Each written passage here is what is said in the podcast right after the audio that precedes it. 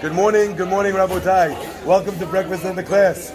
Today's Breakfast in the Class is coming to you almost live from 3P Bahamas, where we have a beautiful crowd here and the ocean behind us. Baruch Hashem Shtabach Shemo. Today's class is sponsored by Sarah Harari in loving memory of her father, Morris Benin, Moshe Ben Sarah, Danish Matot B'tzorah Hayim.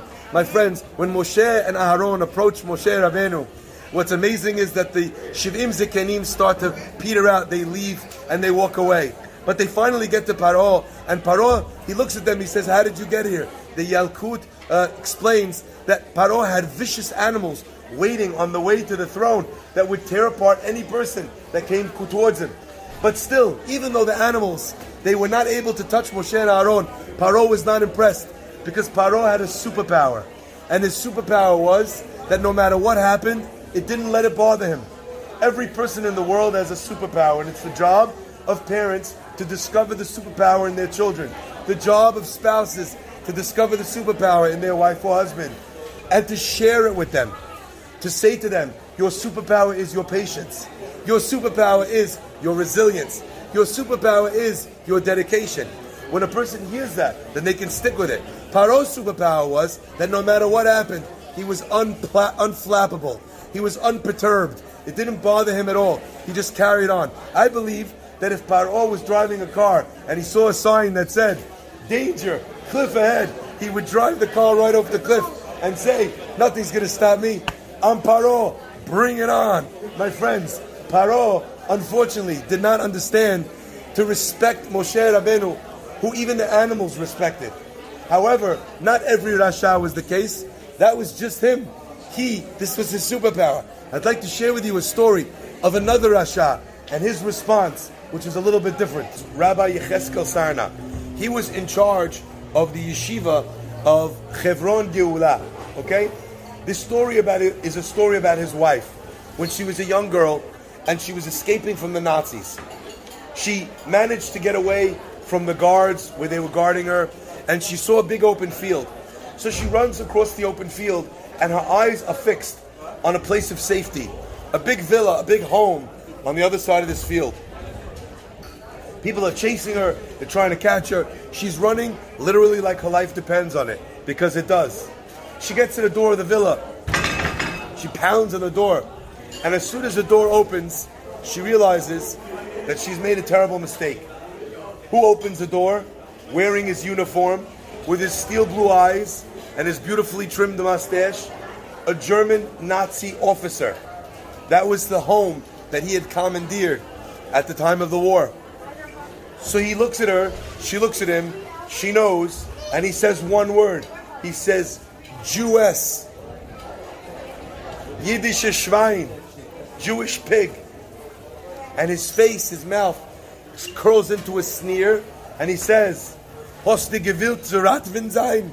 Did you want to get saved? Rabbi. And he starts laughing. Yes, Rabbi, Abus Chayata. You want to say hi to everybody? Come say hi. Say hi. Oh, look. That's you. Look. Say hi. No?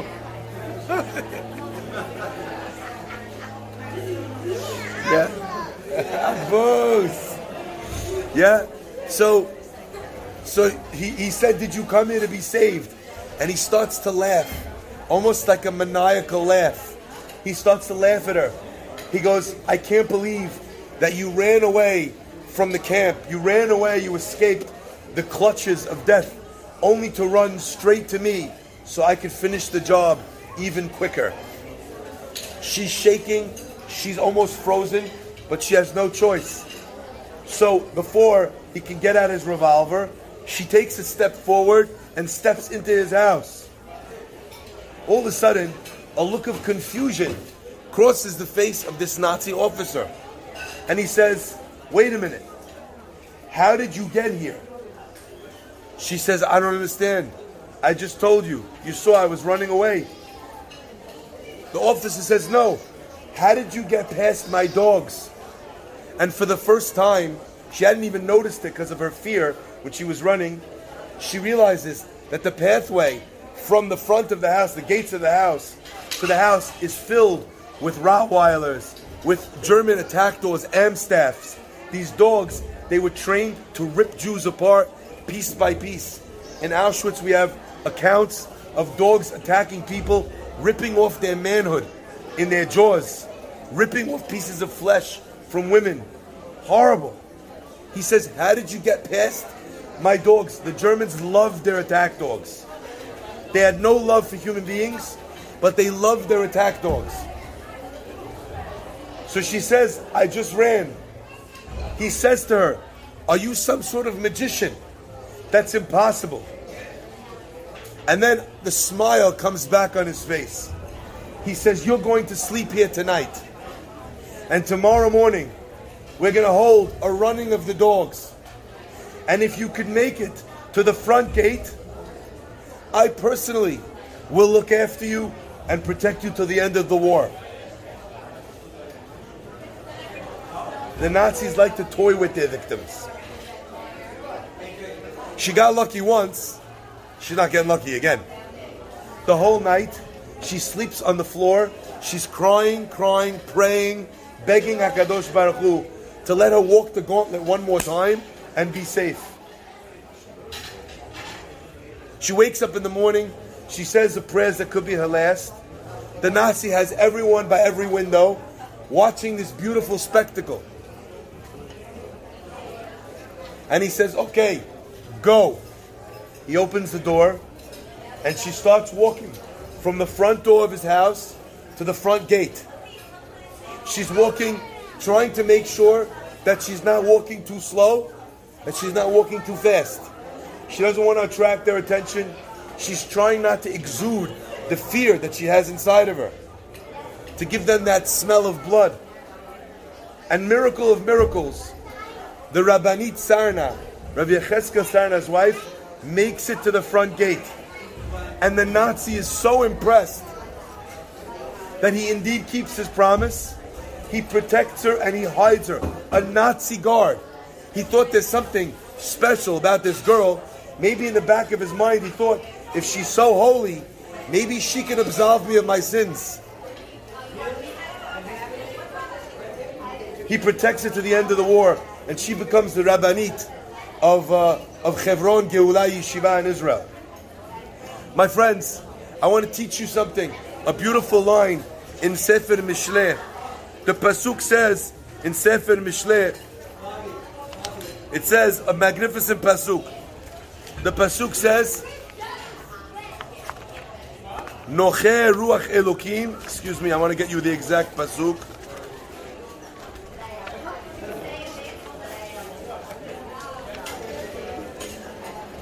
Where is it?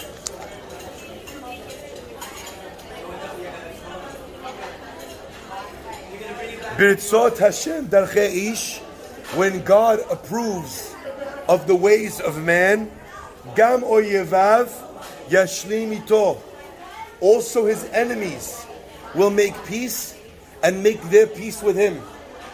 When God, when you're doing the right thing by Akadosh Baruch Hu, then even a person's enemies are forced to show, to pay him homage. Says the Gemara, what does that mean? Not only his enemies, afilu ba'alei even animals, hayitushim, the, mosquitoes, the mosquitoes, ve'ameofefim, and those, the birds that fly, leminahem, each to their, their kind, enam pogeim lera'abe adam.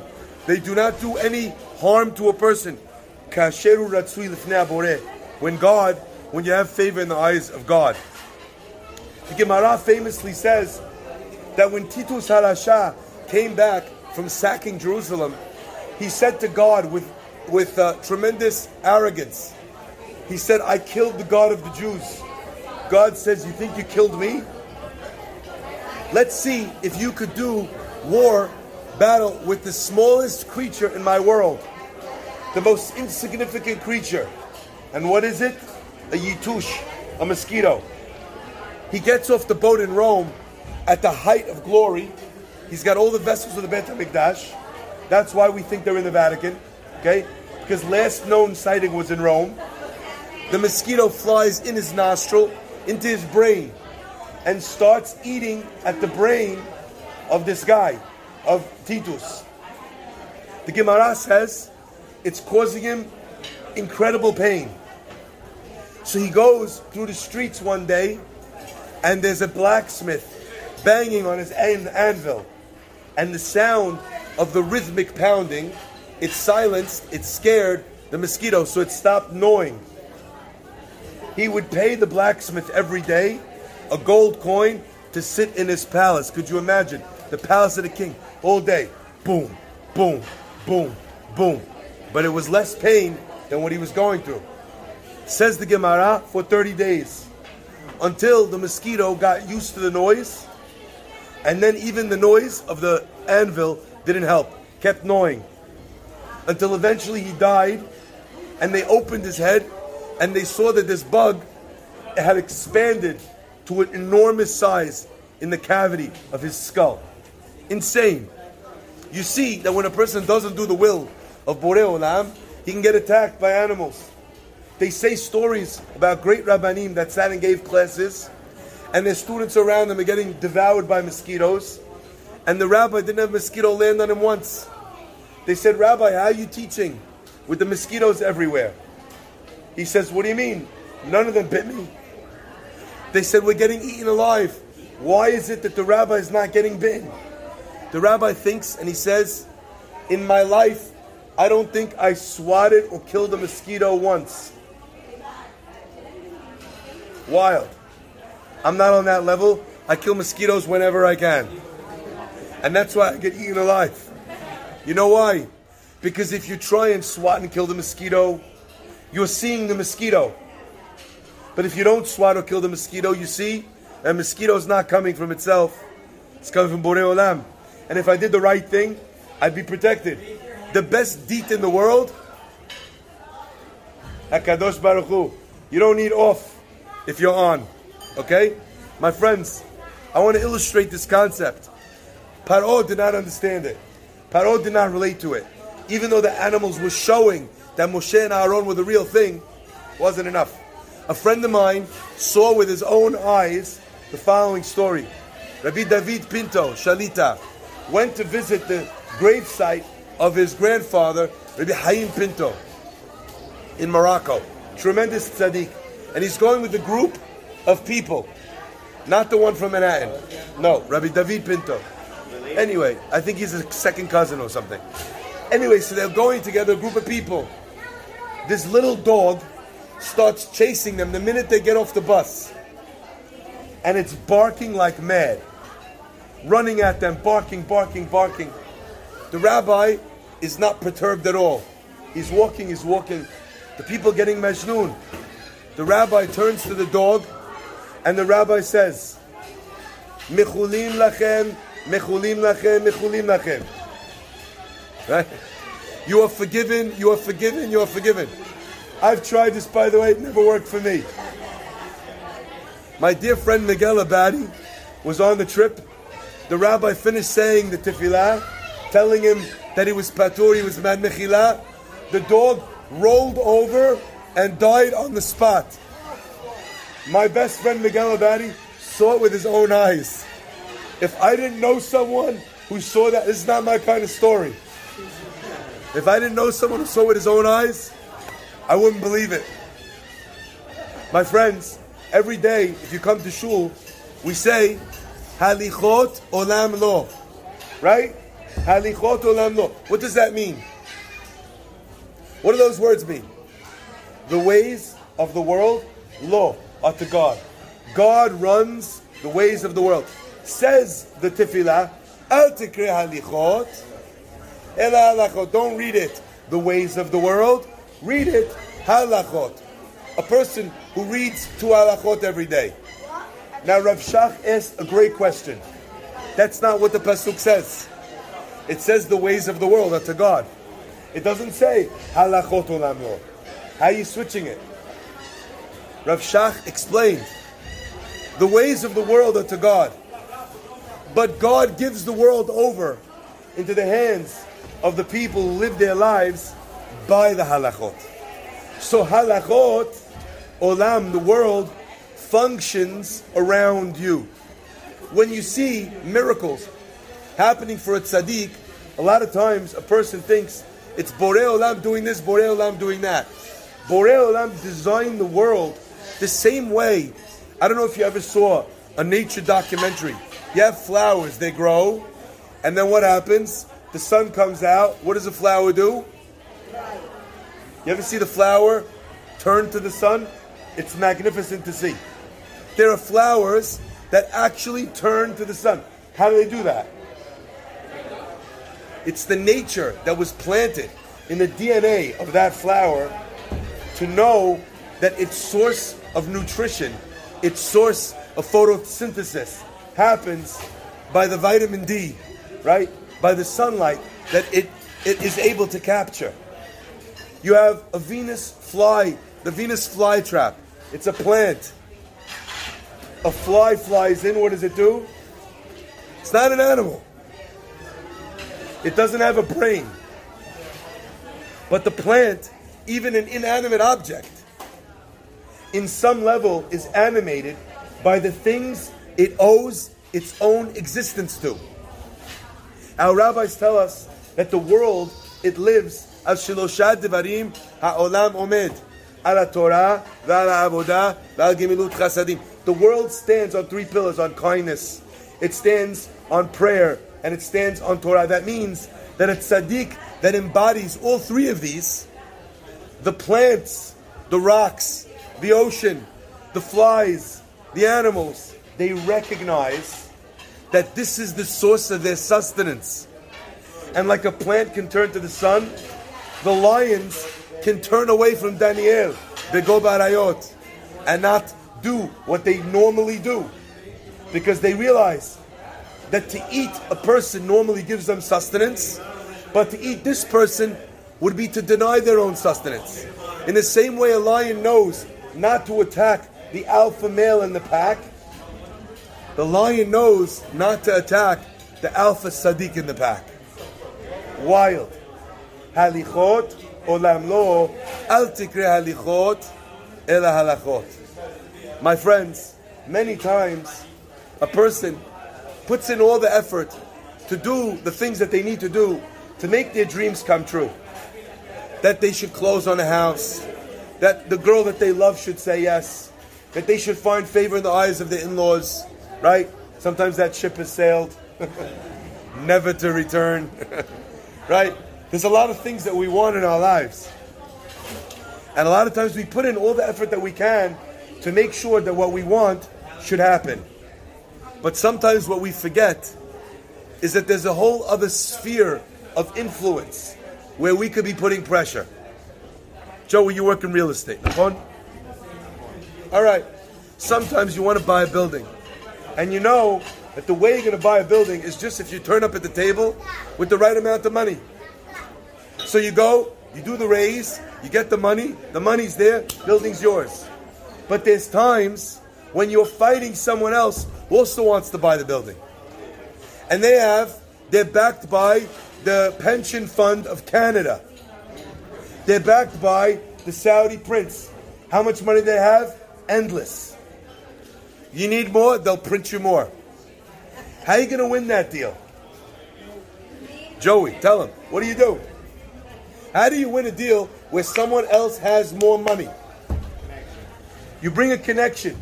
You bring, you explain to the guy, actually, if you sell to this guy, there's other liabilities that you're not seeing.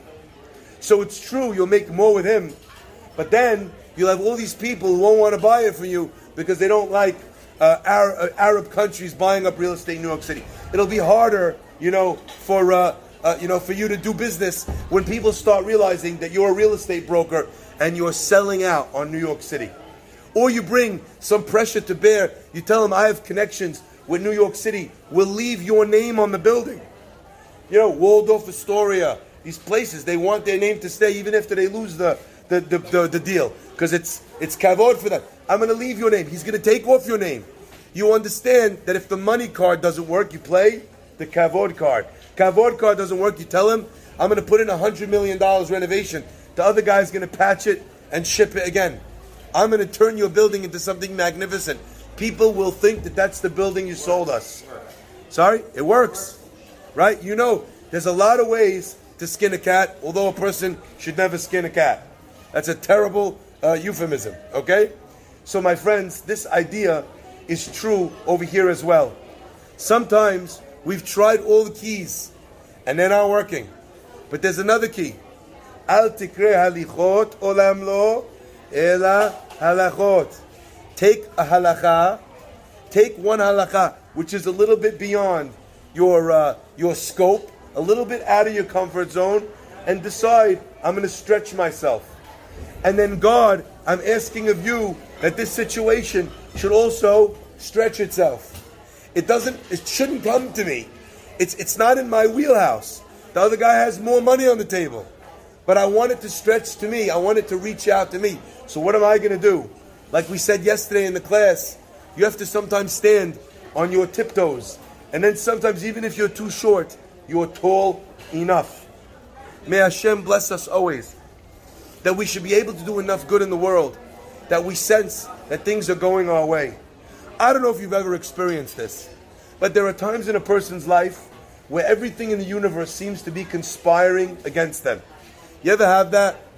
You lose your phone. After you lose your phone, three minutes later you land at the what's it called at the airport. Turns out your luggage didn't come. You got rerouted to Houston, Texas. Anyway, you come outside. There's supposed to be a guy waiting for you. What do you say to your wife? With our luck, the driver's not even going to be here. You get outside, the driver's not there. You see, I told you. You ever start to expect that things are going to go badly? How about the other way? When you're on a winning run, where all the problems that crop up, they just melt away from in front of you. You're in that zone. Sometimes a person thinks that's lucky.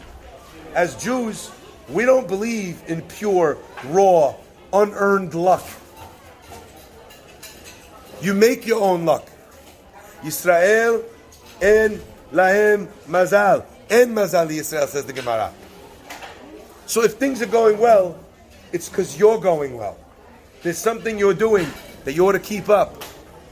Bezat Hashem, we should be zocher, always to tap into this.